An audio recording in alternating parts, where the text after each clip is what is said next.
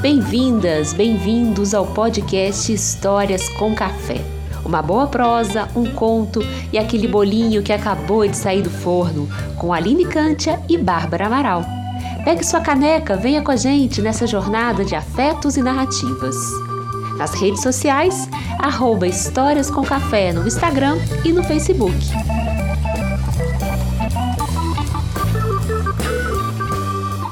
Olá, mais uma terça-feira. Sejam muito bem-vindas, muito bem-vindos ao nosso podcast Histórias com Café. Hoje gravando num domingo e, claro, tomando meu cafezinho forte com pão de batata bem caseiro. E para esse episódio eu tenho uma novidade. Pois é, minha gente, não estou aqui com a Bárbara. Mas é por um bom motivo, nem se preocupem. Quem já acompanha o nosso programa há bastante tempo já deve estar tá aí adivinhando. É isso mesmo, nasceu o pequeno Léo. E depois do episódio sobre a Mãe Terra, a Bárbara renasceu num parto natural que em breve ela mesma vai contar pra gente. Enquanto isso não acontece, continuaremos por aqui, eu e vocês. E alguns convidados sempre que possível Contadoras e contadores de histórias do Brasil inteiro vão passear por aqui para nos ajudar a pensar como as histórias atravessam o nosso cotidiano. E hoje vai conversar comigo uma pessoa muito especial. Ele é músico, ator, pesquisador, produtor cultural e divide a casa e a vida comigo. Com vocês, Fernando Chagas. Oi, Aline. Olá, pessoal, tudo bem? Uma alegria imensa estar aqui conversando com vocês. Estou aqui aproveitando, tomando meu cafezinho também. É, o cheirinho tá bom e tá bem quentinho. E vamos conversar. Então, Fê, antes da gente começar de fato o programa, queria que você se apresentasse para os nossos ouvintes. Quem é o Fernando? Então, eu sou um paulista, mas filho de mineiro e criado no interior do Rio de Janeiro e que depois de 35 anos voltou para Minas Gerais. E de certa maneira é, eu voltei para as minhas origens. Os meus pais, ali, como você sabe, mas o público ainda não, eles são de uma cidade do interior de Minas, no sul de Minas, que se chama Itajubá. E essa cidade ela fica bem ali no limite do estado de São Paulo. E quando eles se conheceram, eles já moravam no estado de São Paulo, numa cidade chamada Piquete, que é onde eu nasci. Então essas cidades ficam ali muito pertinho, Itajubá e Piquete, e as culturas se aproximam muito. E talvez por isso eu sinta que as minhas principais referências né, dessa primeira infância, desse primeiro momento da vida, sejam essa mistura entre São Paulo e Minas. Mas aí, depois, com 5 anos de idade, eu fui morar no Rio de Janeiro, no interior do Rio, né, em Cabo Frio. E eu saí das montanhas e fui para o mar. E uma coisa que sempre me chama atenção nas minhas memórias, é, mais assim antigas, é o Morro do Vermelhão e a Associação dos Aposentados, que ficava do lado da nossa casa, lá em Piquete. E claro, a Serra da Mantiqueira. E depois as praias, a areia, o peixe, as gaivotas, o mar. Então isso vai povoando as minhas memórias. É... E assim, já jovem, lá com 15, 16 anos, foi o momento em que eu descobri que a arte ia, fazer parte da minha vida, da minha trajetória. O meu pai, ele gostava, quer dizer, gosta muito de música, e ele era fã do violonista Dilermando Reis. E foi com ele que eu comecei a ter esse primeiro contato com a música e ter o gosto pelo violão. Legal, Fernando. A gente vai ao longo do programa conversando mais, né? E o público vai te conhecendo também. E hoje é o nosso quarto programa da temporada Histórias de Renascimento. E escolhemos um conto que traz esse renascer, eu acho que a partir das mudanças de hábito do cotidiano é a história Carne de Língua, que é contada no mundo todo, mas que tem a sua origem no Quênia. Eu acho que tem muito sentido ter você com a gente aqui hoje para conversar sobre esse conto, porque ao mesmo tempo a gente vai poder falar sobre o nosso dia a dia, né? Sobre o nosso cotidiano, sobre Sim. como que a gente aí, como parceiro, né? Como casal, consegue fazer essa carne de língua no dia a dia. Exatamente. Como que isso tudo transita, né? Eu vou aproveitar, então vou tomar mais um pouco de café enquanto a gente ouve a história. Vamos lá? Vamos lá. Uma pausa, um café e uma história para ouvir e para contar. Era uma vez um rei que se apaixonou perdidamente por uma moça. Depois do casamento, ela que vivia na aldeia foi morar no castelo do rei. Mas assim que pisou lá, uns seis meses depois, misteriosamente caiu doente de cama Ninguém sabia porque a rainha havia adoecido, e o fato é que ela definhava a cada dia. O rei, que era muito rico, poderoso, mandou chamar os melhores médicos do mundo. Eles vieram, examinaram, mas ninguém conseguiu saber a causa da doença. O rei, então, mandou chamar os curandeiros mais famosos do mundo. Eles vieram, fizeram preces Prepararam poções e magias, mas também não adiantou nada. A rainha emagrecia diariamente. Dali a pouco, ela desapareceria por completo. E o rei, que amava sua esposa tão intensamente, decidiu: Vou eu mesmo procurar a cura para a doença de minha rainha. E foi ele, pelo mundo, procurar a cura para sua esposa. Andou por cidades e campos andou por campos e cidades, atravessou rios, desertos e mares. E foi num desses campos que ele avistou uma cabana, pequena, rústica, e ao chegar mais perto, ele aproximou o rosto da janela e viu lá dentro um casal de camponeses. O camponês mexia os lábios e na frente dele a camponesa, gordinha e feliz. Ah, ela não parava de gargalhar. Os olhos daquela mulher transbordavam felicidade, o corpo dela se aconchegava onde estava. E o rei começou a pensar: o que será que faz essa mulher ser tão feliz assim? Com essa pergunta na cabeça, ele respirou fundo e bateu à porta da cabana. Majestade, o que o nosso rei deseja? Perguntou o camponês, um tanto assustado com a presença real bem ali na sua frente. Eu quero saber, camponês, o que você faz para sua mulher ser tão feliz, saudável? A minha mulher está morrendo no castelo de tão triste. Ah, mas é muito simples, majestade. Eu alimento a minha mulher todos os dias com carne de língua. O visitante pensou que tivesse ouvido errado. Carne de língua? O morador da cabana repetiu: Alimento minha esposa diariamente com carne de língua. A situação era de vida ou morte, e o rei, mesmo achando aquilo meio estranho, nem perguntou de que animal que era, agradeceu e voltou correndo para casa. Chegando lá, mandou chamar imediatamente à sua presença o cozinheiro real.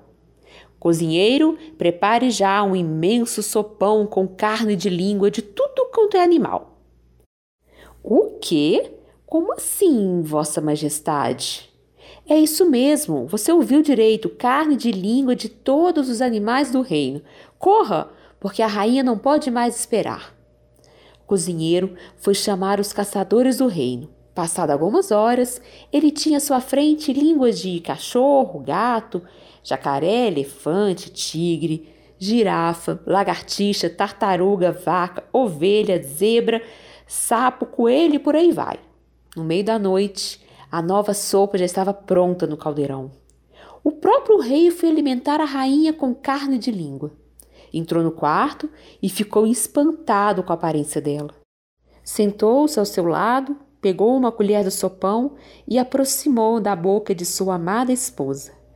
Com muito esforço, ela engoliu algumas colheradas daquela comida exótica. O tempo passou. O rei esperou, esperou, esperou, mas a rainha não melhorava. Muito pelo contrário, Parecia que a morte a levaria a qualquer momento. Cansado de esperar, ele se desesperou. Se não fizesse algo, a sua mulher iria embora para sempre. Soldado, soldado, gritou. Um homem tão enorme, com sua armadura e espada, entrou no quarto. Escute bem, soldado. A rainha tem que ser transferida imediatamente para a casa de um camponês. Lá você encontrará uma mulher feliz, gordinha, risonha. Quero que você traga essa mulher até aqui.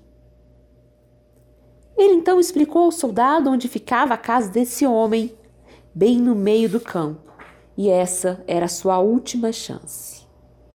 O soldado então pegou a rainha pelo colo, a colocou na carruagem e a levou até a casa do camponês. Chegando lá, o homem ficou assim assustado, entregou a esposa para que fosse viver no castelo e ali ficou com a esposa do rei. Depois de três semanas, aquela mulher, que era tão feliz, estava magra e triste. O rei então decidiu ver como estava sua esposa. Chegando na cabana, pôs o rosto na janela, igual da primeira vez. E não, não podia ser. A rainha. A rainha gargalhava. Já estava mais rosada. Ele nunca tinha visto ela assim antes. À sua frente, o camponês não parava de mexer os lábios. O rei bateu à porta. Novamente por aqui, majestade. O que deseja? Camponês, mas o que está acontecendo? A sua esposa está morrendo no meu castelo e a minha está aqui toda feliz e saudável. Me diga. Majestade, mas foi o que você fez com a minha esposa? Olha, eu fiz exatamente o que você mandou. Eu dei carne de língua de cachorro, de gato, sapo, coelho, girafa para minha rainha e para sua esposa também. Mas, meu caro, de nada adiantou. O homem riu, convidou o rei para entrar, ofereceu um café e disse: Ah, Vossa Majestade, você não compreendeu nada do que eu disse. Eu alimentei a rainha e também a minha esposa com carne de língua mas da minha língua, as histórias contadas pela minha boca, pela minha língua. O rei escutou aquilo, meditou sobre aquelas palavras, lembrou-se também dos lábios daquele homem se mexendo, e parecia que agora sim ele havia entendido. Chamou sua esposa de volta e mandou a camponesa para a casa do camponês. Assim que a rainha entrou no castelo, o rei prometeu que lhe contaria histórias todas as noites antes de dormir. Ou melhor, que lhe ofereceria carne de língua. E a partir daquele dia, contam os quenianos que o rei contou uma história diferente a cada noite. E este povo africano ainda nos contou que nunca mais a rainha ficou doente e nos ensinar um segredo. As histórias fazem muito bem para as mulheres, para os homens, crianças, jovens, velhos e até mesmo para os reis. Quanta sabedoria tem nesse conto, hein, Aline? É, eu ouvi esse conto pela primeira vez é, com o narrador o Bonifácio Fogô, que é um camaronês. E eu tive essa oportunidade de ouvir essa história na casa dele, lá na Espanha. E acho que é uma história que fala de tantas coisas, né? Que dá pra gente até assim dividir ela em várias partes. Eu tava pensando aqui assim, nós podemos falar da doença da rainha, né? Essa falta de percepção do rei com relação ao outro, o, que o, o que o camponês pode nos ensinar, a recuperação da rainha, o adoecimento da esposa do camponês, o renascimento do rei, é, que né, depois, a partir do descobrimento da escuta e da palavra. E assim, eu penso o quanto essas histórias elas são fundamentais para todas as pessoas, não é? Então acho que isso mostra a força das histórias, que é uma história já antiga e que ainda hoje reverbera tanto e traz tanto sentido para gente. Acho que porque ela traz essas questões tão humanas, né? Sim. É, estava contando, né, que a gente ouviu essa história com o próprio Boni na casa dele. A gente estava. Como é que é o nome da cidade mesmo? Era é, no País Basco. No País Basco, é, isso. Jojo. Jojo. Jojo. Perto Isso. de Bilbao. Perto de Bilbao.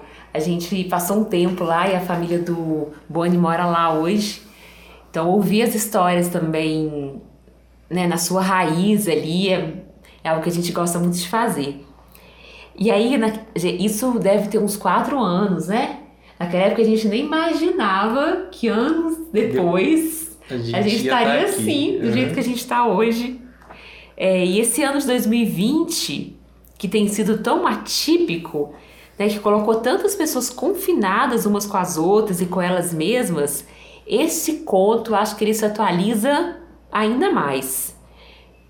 Porque, né, quantos de nós já tinham um ano inteiro planejado e aí de repente muda tudo? E parece que é mais uma vez assim a vida jogando na nossa cara que ela não vem com uma bula pronta e que a gente tem que estar ali sempre numa eterna tentativa, sempre com os nossos erros, com os nossos acertos. E falando assim, né, tentativa, às vezes as pessoas falam tentativa de acerto, tentativa de erro, mas eu acho que eu gosto de focar na tentativa, sabe? Uhum. Por exemplo, eu tento ter uma vida saudável, você sabe, mas nem sempre eu consigo. Eu tento não acumular tanta coisa, mas você melhor do que ninguém sabe que Que não. Que nem sempre acontece. nem sempre eu consigo. A gente, por exemplo, sempre fala, né, que vai tentar manter a casa organizada pela semana toda, mas nem sempre a gente consegue, nem sempre a gente dá conta, né? Ou seja, o perfeito não existe. Mas o que a gente pode fazer para seguir bem? E eu acho que é aí que o conto ele entra assim arrasando. Ele nem pede licença, senta no sofá, que é pra gente ficar cara a cara com todas essas questões. Uma coisa muito bacana desse conto, é, que a gente pode tomar como um exemplo, que é o estado do rei, não é? O, essa falta de percepção que o rei tem com o outro, que na verdade é, ah, é a empatia, não é? Quando a gente é, escuta a história, a gente percebe essa falta da, da, da empatia, que é, ela é essa condição de acolhimento ao outro, né? É você olhar para o outro e falar assim, eu entendo você, eu sei né, o que, que você está sentindo, é, eu já passei por isso, eu, já- eu também já tive essa experiência, e olha, isso tudo vai melhorar, isso tudo vai passar. É, então, acho que a empatia ela é justamente essa capacidade de você sentir o que o outro é, sentiria caso você estivesse né, é, vivendo aquela situação, caso você até né, fosse o outro. Então, assim, eu acho que a, a- a empatia, que nesse momento não acontece no rei, é essa ausência né, da compreensão do sentimento é, do outro, das emoções é, do outro.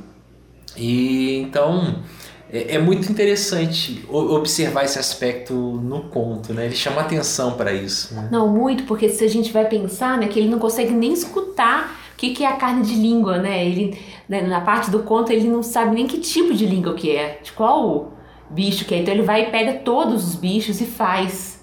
Né? Ele não consegue prestar atenção no jeito do camponês, né? Assim como ele não percebe a mulher. E a empatia é algo muito sutil, né? ela, ela é muito frágil. Né? A empatia ela acontece por lugares mais é, é, frágeis, mais simples. Né?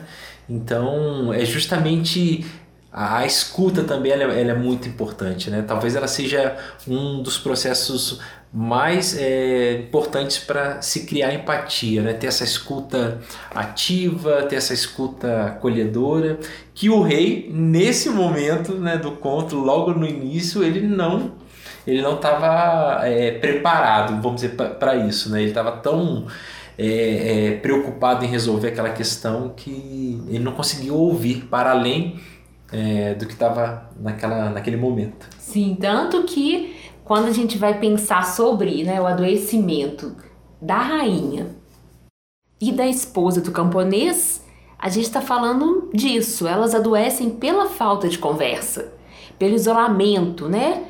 Pela falta de escuta. Não, você está falando de escuta e é justamente isso. É fundamental a gente falar com o outro e ser escutado.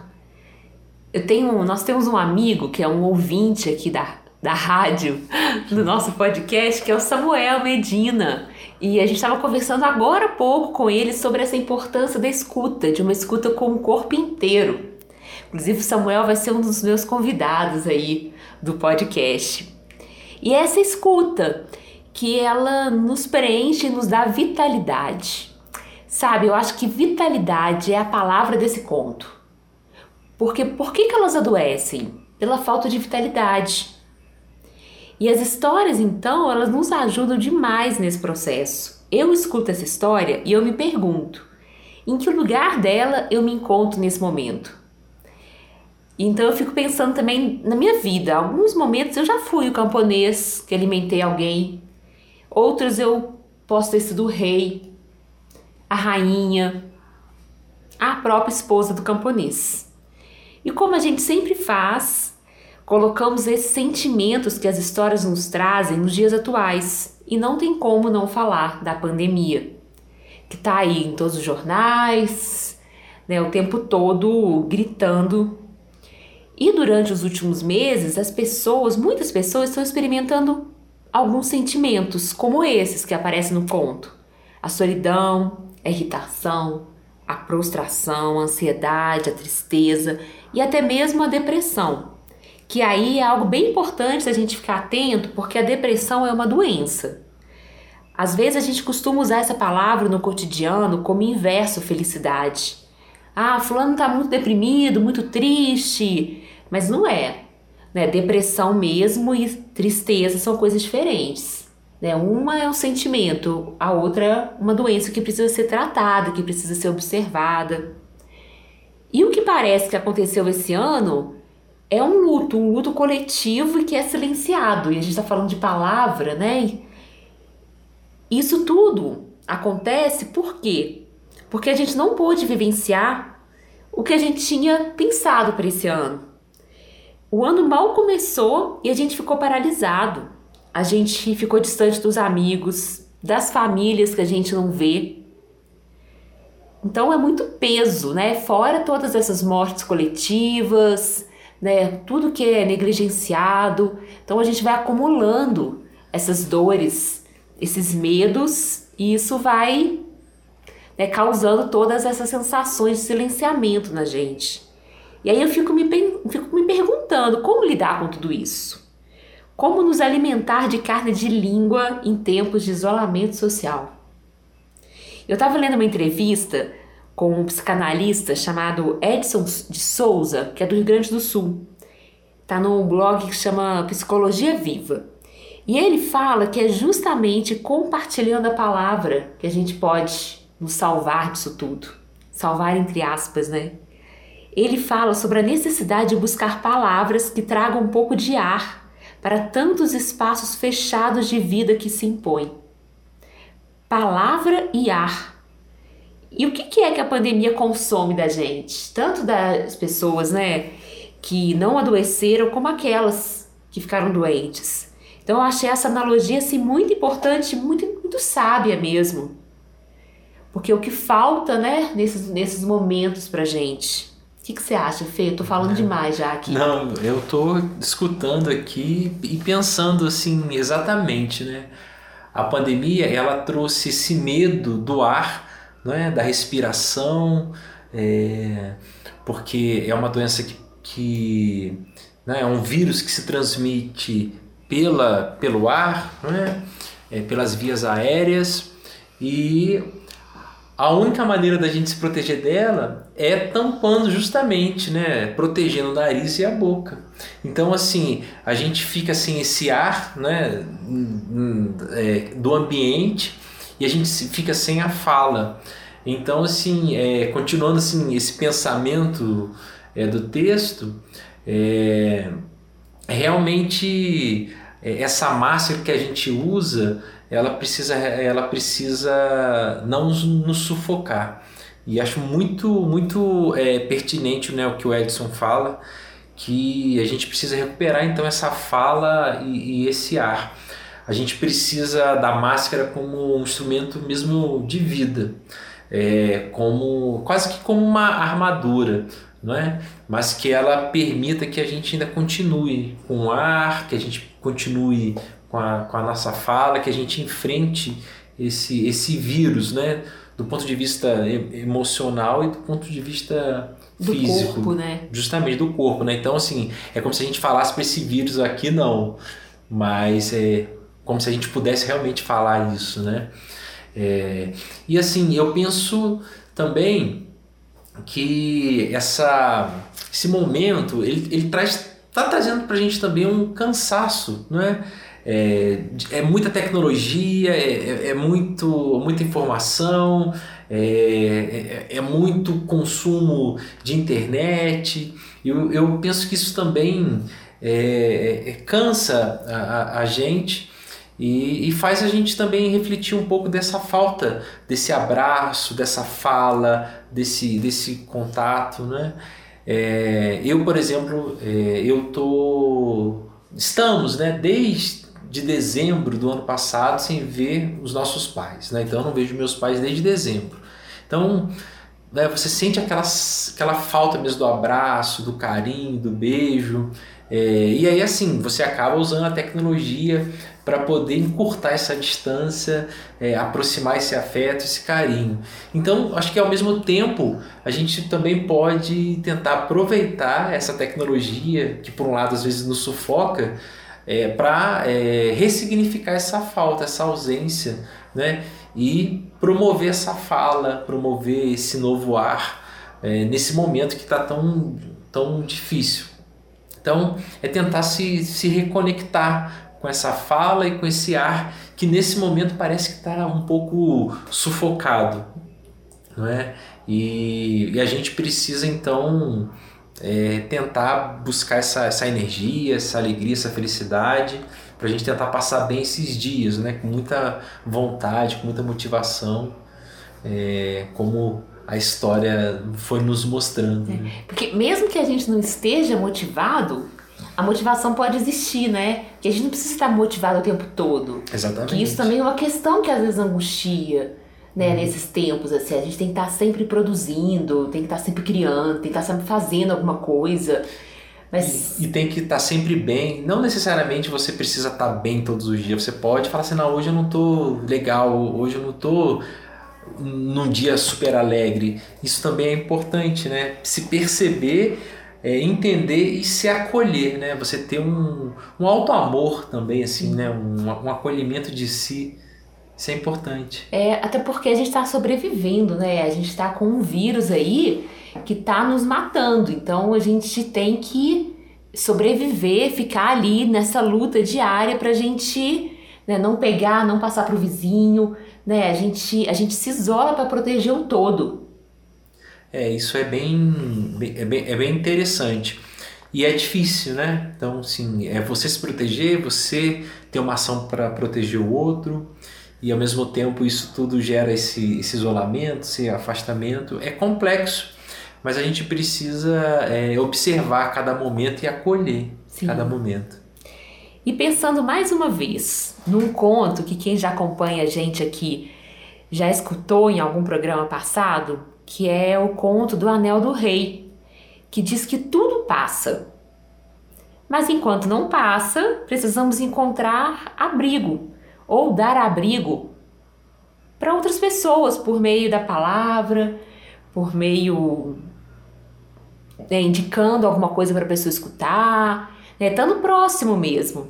Eu acho que esse próprio podcast que nasceu durante a pandemia, ele também tem essa função, que é oferecer uma carne de língua para as pessoas. E enquanto a gente oferece, a gente também se alimenta. Aliás, Fernando, eu vou aproveitar que você está aqui com a gente e eu vou te fazer uma pergunta. Uma pergunta. uma pergunta assim que eu e a Bá, a gente sempre comenta sobre isso, mas eu vou aproveitar que você está aqui para perguntar: você acha que os homens conversam menos entre si do que as mulheres? E a conversa que eu falo é essa conversa profunda mesmo, essa conversa que permite o um encontro. É, você pode falar assim a partir do que você vê comigo, que é um pouco mais de perto, com outras amigas suas, com outras pessoas. Como é que você pensa isso? É, eu eu penso que os nós homens é, nós temos assim uma grande dificuldade do encontro. Né? A gente tem uma grande dificuldade de é, de nos acolhermos, de, de conversarmos é, para além é, dessa, dessa estrutura cultural, social que, que nos é imposta. Né? Então, assim, é, o, o homem ele é, ele é ensinado a ser durão, a ser forte, a ser insensível, a não chorar, é, a se isolar, não é? Então, é, isso isso é, é muito difícil né, para o homem.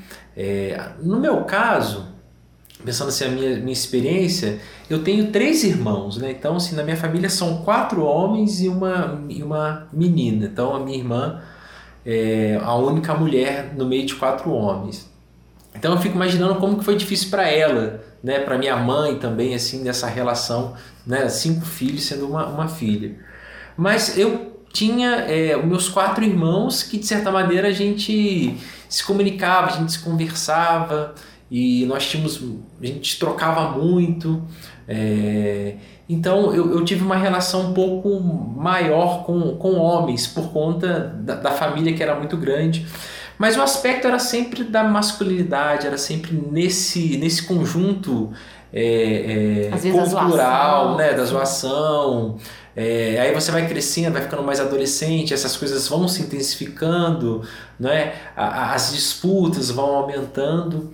Então, quando a gente pensa assim no sagrado feminino, eu, me, eu penso no sagrado masculino também.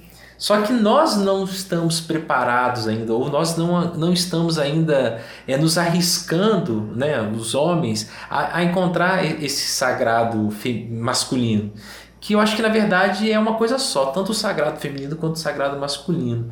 Mas as mulheres, né, elas estão muito mais é, é, é, é, antenadas com isso, né, por conta de todo o processo que elas históricos, né, de violência, de opressão, de assédio, de machismo, elas se juntaram, elas se encontram nesse lugar né, de força, de realização, de autoconhecimento do corpo, é, de troca que nós homens não fazemos. Então acho que é muito, muito importante pensar essa, essa, esse, essa, essa condição né, do homem. E acho que isso faria muita diferença na, na, na, nossa sociedade.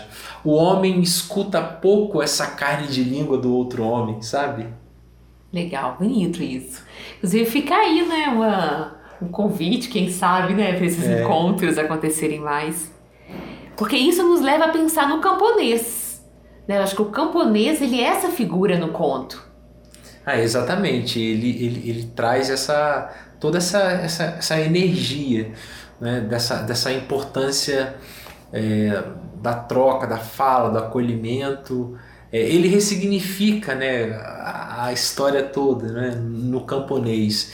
Ele traz essa outra perspectiva desse conhecimento, dessa escuta, é, é muito forte. É, e, o, e o próprio conto assim, parece nos mostrar que isso é difícil mesmo, porque o rei não percebe, né? Então. E ele... o rei ele tá todo é, é, é em torno de uma carcaça, de um modo. De, né? De um, exatamente, de um modo de vida. Ele é o rei, então tudo é, é a parte dele, a voz dele é a mais importante, é a que decide, é a que define. Não é? E aí o camponês desfaz um pouco né, esse estereótipo. Sim. E é um processo mesmo, né? Voltando lá no início da nossa conversa, quando falamos sobre as tentativas, os acertos, os erros, é, eu fico pensando aqui em casa mesmo. A gente tenta conversar sempre, né? Ter uma relação aí né, de diálogo, de aprendizado, mas às vezes algumas conversas não acontecem mesmo que elas tenham que acontecer. Algumas vezes a gente silencia quando talvez seja necessário falar. E a sensação que eu tenho quando isso acontece, Não sei se você tem a mesma sensação, mas é que como ficasse alguma coisa no ar, assim. E aí eu acho que o que fica no ar são essas conversas meio escondidas. E aí, às vezes, ela aparece, assim, sei lá, ela pode ficar escondida atrás de um sofá, dentro de uma gaveta, mas uma hora ou outra ela vai aparecer. E é um aprendizado bonito, eu, eu gosto dessa coisa desse encontro, né? De estar tá sempre né, tentando entender o outro, me entendendo, entendendo todo. Tanto que hoje a gente está aqui, né? Trazendo um pouco desse nosso cotidiano para vocês. Aliás, já estamos aí caminhando mais para o finalzinho. Eu queria que vocês contassem para gente o que, que vocês acharam dessa nossa prosa e nos ajudem a responder algumas questões. Eu vou deixar uma aqui, como já é tradição desse podcast, ter mais perguntas que respostas. Eu queria perguntar para vocês: quantas histórias vocês têm contado para quem está perto de vocês? E você, Fê? Quer deixar alguma pergunta para os nossos ouvintes? Olha, eu sempre eu, é, fico é, admirado com as histórias porque é, passa o tempo, passa os anos, passa os séculos e as histórias estão aí é, povoando o nosso cotidiano. Acho que essa é a pergunta que eu, que eu deixaria para os nossos amigos, amigas que estão aí nos ouvindo é, nessa manhã, tomando café com a gente, é porque as histórias é, elas perduram tanto. Porque é uma história que já foi contada há tanto tempo atrás, é, ainda hoje mexe com a gente, ainda hoje nos traz tantos significados. Acho que essa seria uma boa, uma boa questão. Legal. E agora sim, vamos nos despedindo. Eu agradeço muito a sua companhia, você que está aí do outro lado, né, juntinho da gente. E claro, a presença do Fernando, que está gravando comigo. Estamos gravando um domingo, mas você está aí ouvindo na terça ou outro dia. Para que o programa chegue bem, né, da melhor maneira possível para cada um de vocês. E eu vou deixar o meu abraço agora apertado, muito especial para minha irmã para minha amiga Bárbara e para a família dela, né, para o Paul e para o Léo, que veio muitas histórias bonitas por aí. E até a próxima terça. Quer dar um tchau aí geral, Fê? Claro que sim. Fernando ficou emocionado aqui, gente. Ai, é, primeiro agradecer essa escuta dos nossos parceiros, amigos, acompanhantes. É, obrigado, obrigado pelo convite. Estou aqui um pouquinho nesse lugar que a Bárbara é, faz tão maravilhosamente bem e que agora está num momento especial. Ela, o Paul e o Léo. É, obrigado demais, um grande abraço para todo mundo. Então, até a próxima!